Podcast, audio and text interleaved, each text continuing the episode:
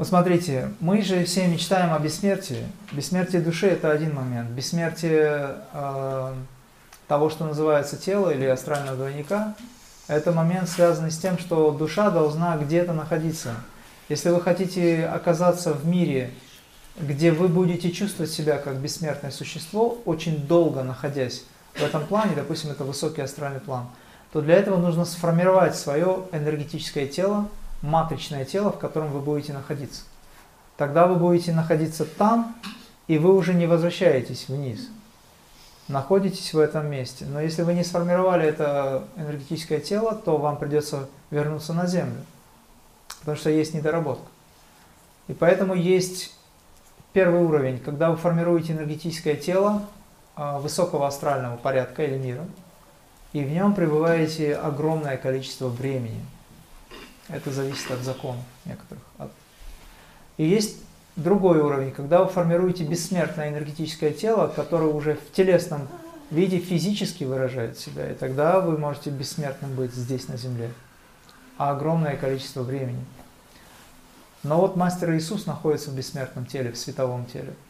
А огромное количество ситхов, более ста ситхов, которые находятся в бессмертных телах. Воплощение, следующее воплощение Йогананды сейчас ждет дозволение, чтобы войти э, в группу бессмертных Бабаджи, которые находятся сейчас в сферах, а не на физическом плане. То есть такая возможность есть. Для чего? Для того, чтобы не умирать. И Рамалинга Свамигал, в свою очередь, тот, кто достиг состояния абсолютного единения с Богом и достиг Дивьядеха, то есть его физическое тело, было световым уже, то есть сознание клеток было перестроено до уровня, когда он перестал вообще умирать. То есть его тело вечным становится, оно молодого такого образа, ну или вида. Бабаджи же он несколько тысяч лет э, прожил в одном теле, и, собственно, и сейчас он в этом теле находится. Просто он не материализует его физически так, как мы хотим этого. Ну или материализует тогда, когда надо. Так он находится в световом энергетическом теле. Так вот, Рамалинга Свамигала, он сказал, что вы недооцениваете возможности. Есть разные школы, есть разные направления. Например, есть школа неба, где монахи, допустим, тибетские, говорят, это жизнь страдания, Будда так сказал, физическое тело бренно, э, оно все равно когда-то умрет, и развивайте дух и уходите в сферы, там в вечности пребывайте. Это один момент. Даосы, например, говорят, да, физическое тело это страдание, поэтому мы занимаемся практиками продления жизни.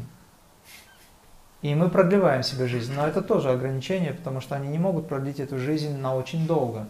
Тогда они выходят на уровень полубогов и просят их о том, чтобы они помогли им перейти в мир полубогов, где жизнь намного длиннее. То есть это такой способ. А есть практика э, человека, либо земля и небо в человеке. Это та золотая середина, ну, мы называем это крия сейчас, когда вы формируете в себе процессы или возможности, где вы относительно здоровы и можете дорабатывать э, в работе находясь, дорабатывать этот момент до возможности приобретения или трансформации на клеточном уровне и вхождение в состояние дивидеха, то есть тело золотого света, или бессмертное световое тело. Это одно и то же. Тогда, когда Рамалинга Свамигал говорил о том, что мы недооцениваем, он говорил, вы недооцениваете возможности, э, которые вам даются свыше, и не пренебрегайте такой возможностью, потому что вы не знаете, насколько это важно. Ну, к примеру, есть возможность или необходимость познать еще больше что-то, да, а у нас времени нет, тело уже не способно, инструмент не работает, значит нужно ждать следующего воплощения. Следующее воплощение не факт, будет ли оно хорошим, кто знает, как все развернется. А в следующем воплощении непонятно, что будет. Поэтому Юктишвар говорил, работайте так, чтобы следующее воплощение, если оно должно быть, было либо уже конкретно кармическим законом выстроено, что вы заслужили, либо работаете так, чтобы в этом воплощении до конца все сделать, чтобы его не было в следующем. Цель не ну, то, чтобы боясь этого всего уйти, а цель в том, чтобы стать таким, кто может помогать другим и, будучи свободным, остается свободным и имеет возможность помогать другим. То есть прийти из сострадания снова. Это Махаяна, великая колесница освобождения, когда вы работаете не в состоянии хинаяна, когда вы только себя спасаете, вы имеете право. Но вы работаете себя спасая для того, чтобы другим помочь. Это уже принцип сострадания. Для того, чтобы другим помочь, нужно обрести знания и способности. Способности рождаются тогда, когда у человека есть знания. Знания, которые вы совершаете как действие, это ваша способность, это ваш опыт. И то, чем мы с вами занимаемся, энергизация, это базовый принцип, который позволяет вам войти в состояние освобождения на физическом плане. То есть вы задерживаете процессы старения. Это очевидно. Вы задерживаете процессы, которые связаны с увяданием тела. Вы прекращаете изменения вот этой практикой, достаточно простой практикой, но требующей веры и силы концентрации, вы прекращаете изменения, которые связаны с увяданием тела. То есть что такое изменение? Работа пяти стихий, пяти энергий. Если где-то какая-то энергия зашкаливает, дисбаланс общий возникает, идет утечка и все такое, тогда вы страдаете, это называют люди болезни.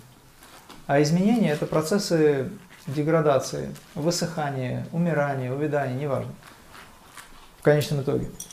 Когда вы практикуете, вы эти процессы тормозите. Пусть это не так, как хотелось бы сразу, но такая возможность есть. Есть матрицы омолаживающие. Эти матрицы работают. Ну, индивидуально, конечно, надо подходить. Есть индивидуальные матрицы, а есть общие. Что такое матрицы? Это программа, которая позволяет вам, а, допустим, пробудить ДНК, заставить его работать. У нас огромные силы. Клетка практически, что интересно, она обладает силой Вселенной, но человек умирает совершенно здоровым от какой-то мелочи по сравнению с тем, что он из себя представляет. То есть любая клетка – это огромная сила. Это совокупность всех этих клеток, их миллиарды, триллионы. Совокупность всех этих клеток – это огромная сила в сжатом виде. Но человек умирает от какой-то ерунды, мелочи. Понимаете, о чем я говорю? А матрицы Горяева, например, они были призваны восстанавливать это. Э, в Древней Руси, вообще в ведической Руси, были методы реанимации. Человек умер, его возвращают к жизни. Простой пример, мастер Иисус, он вернул Лазара к жизни на пятые сутки. Кстати, Сай Баба вернул человека практически на седьмые сутки. Когда его тело гнило вообще, он его вернул. За счет чего это делается? За счет силы безусловной любви и сострадания. Он велел душе вернуться и компенсировал очень многие вещи. Нашим товарищем стал друг, которого Баба вернул после смерти через почти 6 суток, даже больше. Ну вот так. Он сейчас жив, занимается, работает. Вообще, э, я знаю, что Сай Баба вернул к жизни умерших людей, как минимум я четверых, а четверых знаю. Но, наверное, больше. Бесчисленное количество интересных событий связано с этим. Знания существуют, они не для всех, конечно. Поэтому есть два типа йоги, или две э, религиозные догмы или концепции. Первое это что надо делать, йога или религия, что надо делать, все знают, что надо делать. И вторая, это для всех. И вторая закрытая концепция, как надо делать. Как правильно делать намаз или молитву выполнять, как правильно выполнять техники крия-йоги. Все знают, что есть техники крия-йога. Попробуйте по книгам занимайтесь крия-йогой. Это невозможно, потому что есть ключи, как правильно это делать, как правильно подойти, с какой стороны, под каким углом. Это все, это только личный опыт позволяет. Поэтому я вам желаю, чтобы вы приобрели этот личный опыт и могли дальше двигать этот мир в сторону света и развития. В противном случае, конечно, будет сложно. Вам же самим будет сложно. Мы же все связаны. Если сосед страдает, у вас нормально ничего не будет. Если он там орет от боли, вы спать не сможете. Это за стенкой происходит. Как минимум это не дает вам заснуть. А если вы еще и сострадательны, вы будете сопереживать с ним. И где-нибудь в полчетвертого утра вы просто оденетесь, выйдете, позвоните в дверь и скажете, может чем-то помочь, слушайте, давайте что-то делать, это же невозможно. Вы не скажете, что мне надо на работу завтра, я должен выспаться, ты орешь, стонешь, ты мне мешаешь жить. К примеру, это много времени может быть. Знаете, раковые больные, когда уходят, это страшное дело. Не на всех же действует морфий. Есть моменты, когда он просто не работает.